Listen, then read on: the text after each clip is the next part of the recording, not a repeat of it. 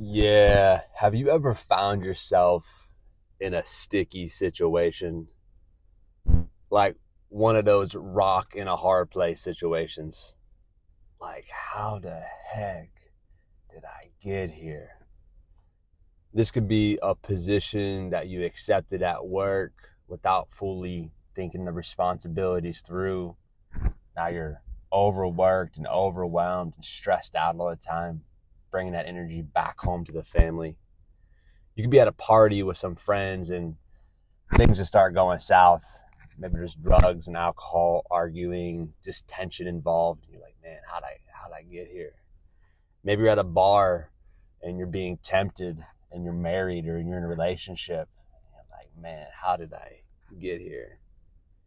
Maybe you're in a sticky spot with some family dynamics right now or you have family just overstepping boundaries. Maybe it's your mom or your dad or your grandparents. We're going through the holidays and they're just overstepping boundaries, but the lines are invisible because, well, you never created them.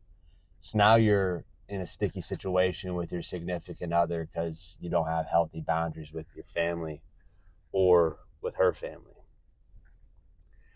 you know, I wrote about this many weeks ago, and, and this quote is inspiring for me. It's you don't rise to the occasion, you fall to your training. And this is true. This is how we prepare for these sticky situations. This is how we prepare for adversity, how we prepare for the rock and the hard place is we do hard things. We push ourselves whenever life's not pushing us so that we can be prepared when life presents adversity. And I want to go a couple steps deeper on this. And today's message, I want to go underneath. I want to go into the situation with you and walk you through a process that I have been working on and sharing within my do hard things community and i'm in, i'm encouraged to share it with you. Let me go ahead and get some coffee here. This morning we're just leaving starbucks. You know I, I don't like starbucks coffee if i'm being honest but it's the only coffee shop open at 5.30 in the morning so i end up there. All right so let's go ahead and dive in and let's take some wisdom from the bible regardless if you're a believer or not, there's wisdom to be gained in the Bible. It's the best selling book of all time. So there's a reason for that. And I'm not talking you into trying to become a Christian in this moment. I'm just trying to talk you into gaining the wisdom that is being presented in that book. And, and this quote right here, I want to I want to talk about, and I want you guys to lean into if if you are a Christian, I want you to really, really, really lean into this. If you are not a Christian, I want you to really, really, really consider opening your mind to this. Here it goes. If you think you are standing strong, be careful not to fall. The temptation in your life is no different than what others experience. And God is faithful.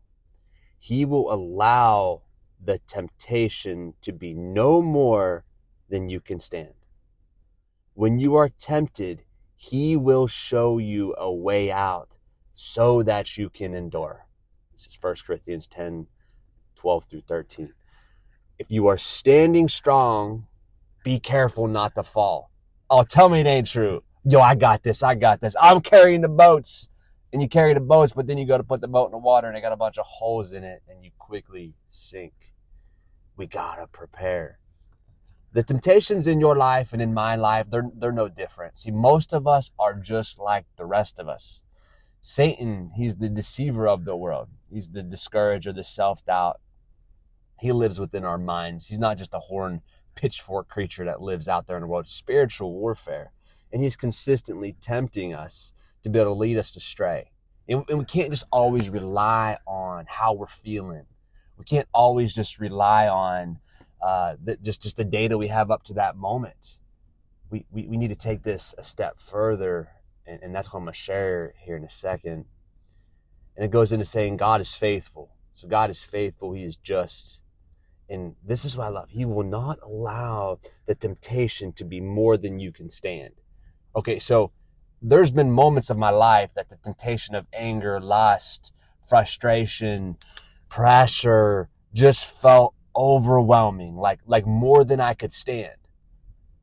But the reality is I'm still here doing okay. So it was never more than I could stand. And then this last verse, this last part of this verse, I really want to lean on. It says, When you are tempted, he will show you a way out so that you can endure. So he'll show you a way out. He'll give you a door so that you can endure.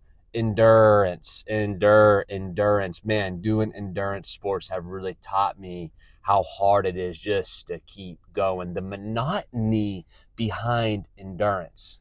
I've been doing it in the physical so that I can train my mind and my spirit to be able to do it in my day to day life. I'm drawing this correlation between physically doing hard things and how my spirit and my mind must learn to endure doing hard things. This looks like extended fast, extended sauna sessions. This looks like hard, long runs, bikes, swims. So this is what this means is when we find ourselves in a rock and a hard place, God has a way out for us. He has already prepared a way out. And for me, I, I, don't hear this so much audibly. Rather, it's a feeling within me. It's it's something that I'm able to to recognize. It seems to be this moral code that is baked into consciousness. It's like this understanding between right and wrong. Like innately without us even having agreed upon uh, like a like a situation like we just kind of know like both of us know in this moment like what is right and what is wrong. We innately know this.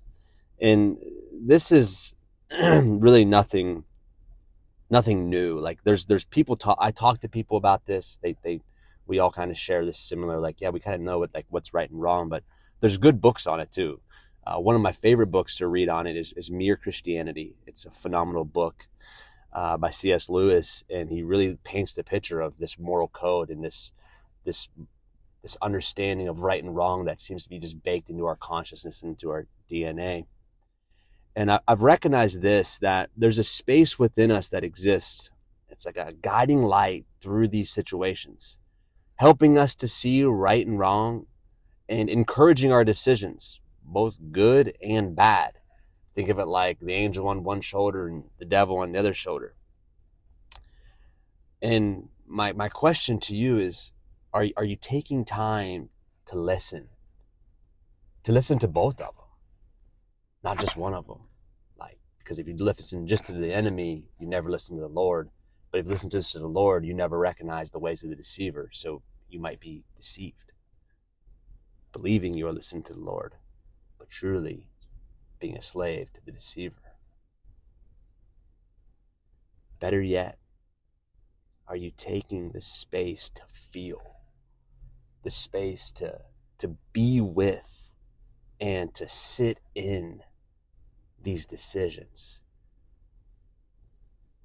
to feel them, to logically think about them, to be with them, to take the time to truly think and process and feel and to sit into the decisions that you're making. I've realized this many years ago that it is me. I am the problem and I am the solution. That I am in control of the decisions that I make. See, God has given us free will, so we have the ability to make the decisions that we want to make. Life is always giving me opportunities to make decisions, both good and bad.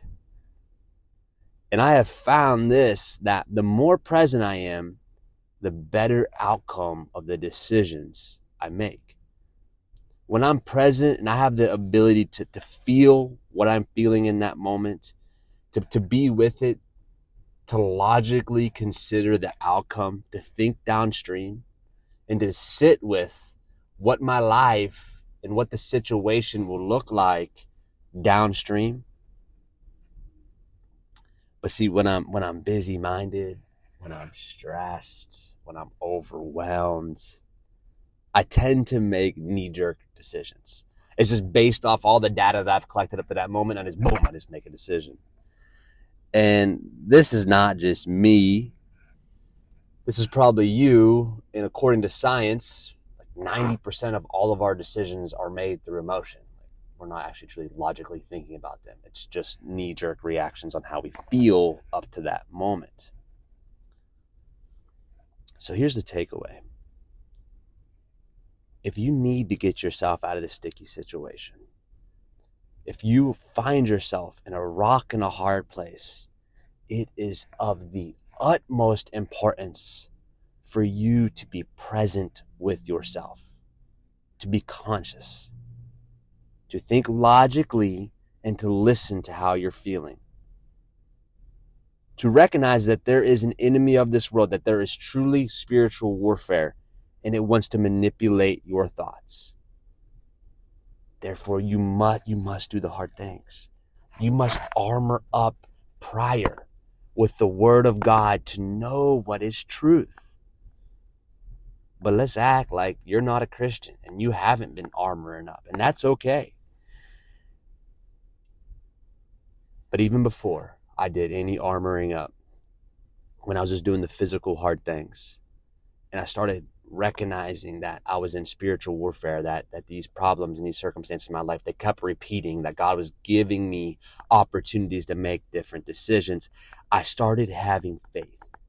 I had faith that God would show me a way out, that He would be there with me in the decision making. See, I didn't even know what it would look like, but I just believed that He would open doors for me.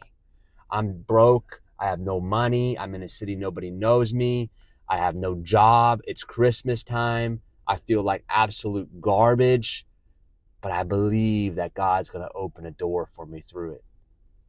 Fast forward 10 years, Iron Valley Bar was going to Do Hard Things Conference, Do Hard Things Community, leading retreats, inspiring people. God gave me a door. He gave me a way out. And this is how it started for me. I started by fully believing that God was creating a way for me. And this is how I continue to live knowing that He is providing a way for me through all situations. But I want to come in, I want to partner with Him on this. I do that by preparing myself for these moments, by doing the hard things. And I do my best to train myself to be present, to be present in adversity by simulating the adversity, by doing the fasting, the sauna, the cold plunge, the training, the endurance work. So that when adversity strikes in my life, I can be present in these situations and I can be present with making my decisions, that I can sit with them, I can think logically with them, I can feel them so that I can recognize what the results of my actions will be downstream. My friends, this is the way. The way is to have faith. The way is to do hard things.